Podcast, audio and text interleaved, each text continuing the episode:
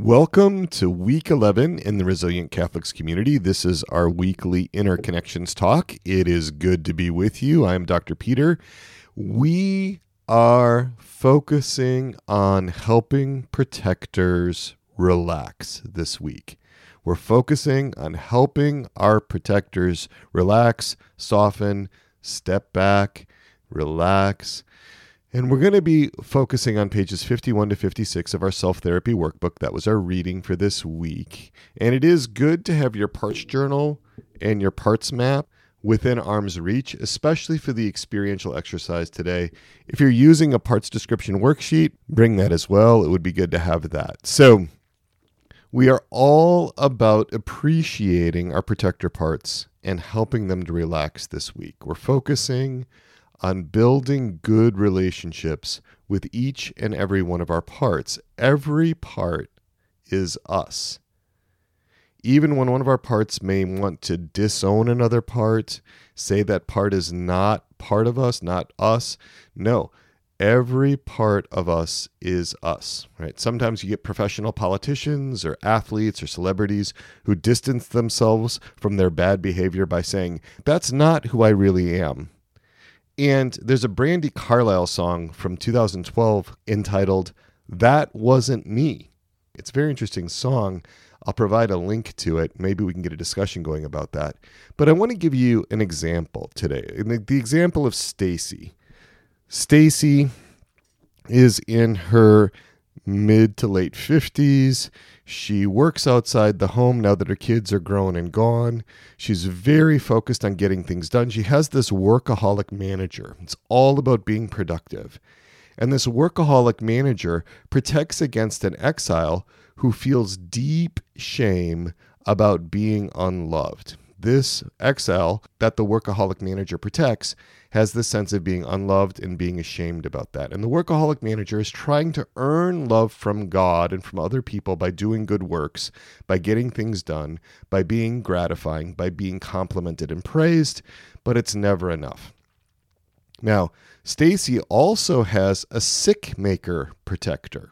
Right? The sick maker protector worries about the consequences of too much frenetic work the sick maker protects against a little exile who bears the burden of fatigue, exhaustion, depletion.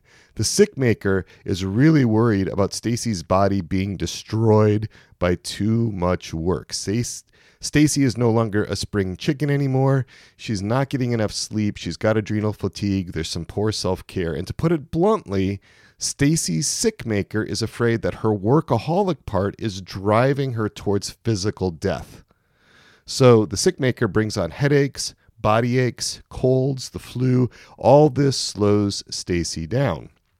Now the workaholic part says to the sick maker part, you are so slothful and you don't want to do anything. That's not me. You are not me. That slothful, sickly person is not who I am. I am somebody who gets things done. And that's because Stacy's workaholic fears that if the sick maker gets its way, there won't be love and the exile will die. Her whole system will die from a lack of love. No one compliments or appreciates a sickly person. This is what the workaholic part says. A sickly person is a burden. A sickly person won't be loved.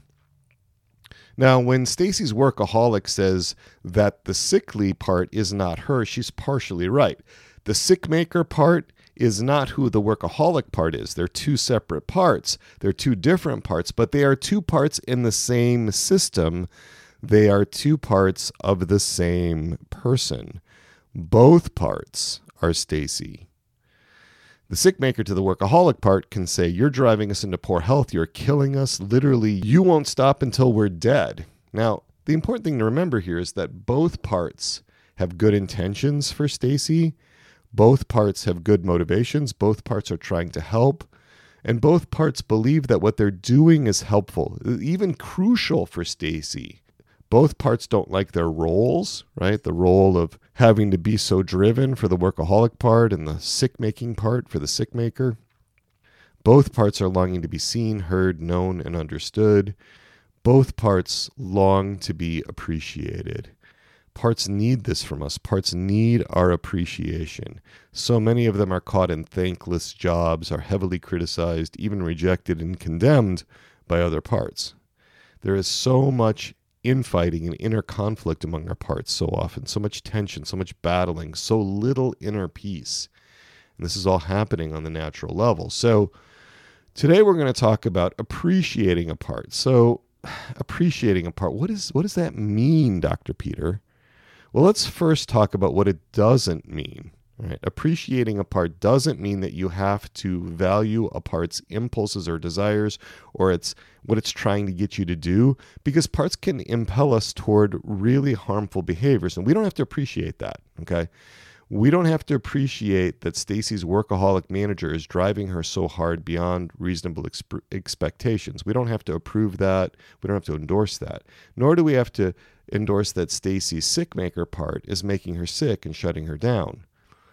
What do we appreciate about parts then? Well, there's two things. One, their good intentions, and secondly, the efforts they're making to try to help, right? Every part has good intentions for us, every single part the only possible exception, and I hesitate even to bring it up, but if somebody commits the unforgivable sin of blaspheming against the Holy Spirit and has repudiated the existence of love and charity for all time, okay, then then you're in a whole different ballgame. But that's very rare. It usually involves a serious alliance with the demonic, willfully chosen. That's not what we're discussing here. Every part has a good intention for us. Stacy's workaholic part wants her to be loved. That's what its effort is all about trying to garner enough praise and compliments to fill the gaping hole inside her and calm the fears of her unloved exile. And Stacy's sick maker wants her to slow down and care for her body to stay alive so that she can be with her adult children and she can get to know her grandchildren and that she will not leave her husband a widower, right? Not just be driven by work. So there's this these good intentions and these positive motivations, the willingness to help, the efforts that these parts make. So it's really important that we let parts know that we appreciate them. We can say things like, I understand. I see your good intention. I value all your hard work to try to help me.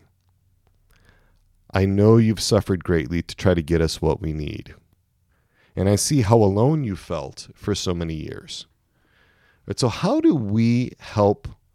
So, the first part appreciating our protectors. The second part, helping protectors to relax in real time. Right? We're talking about a part that's blended with you right now in real time.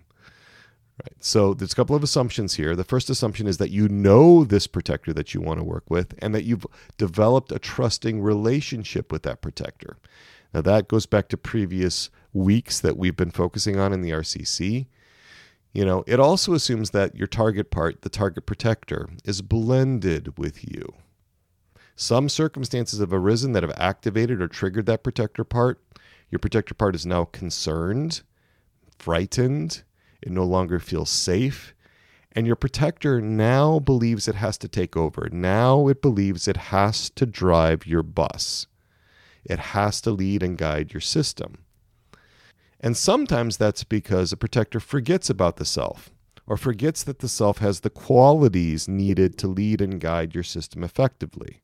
Some of these protectors are like Curious George. You know, sometimes they just forget and they fall back into old patterns.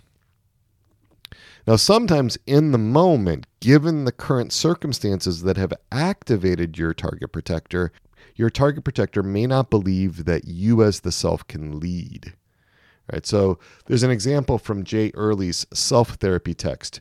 And he says, okay, so you're at a party with a lot of strangers, right? And there starts to come up these fears of rejection, right? So your shy part takes over and it draws you over to a corner of the room. It's impelling you to withdraw from the social connections in order to protect you. Now, let's say that yourself reminds the shy part that, hey, I'm here.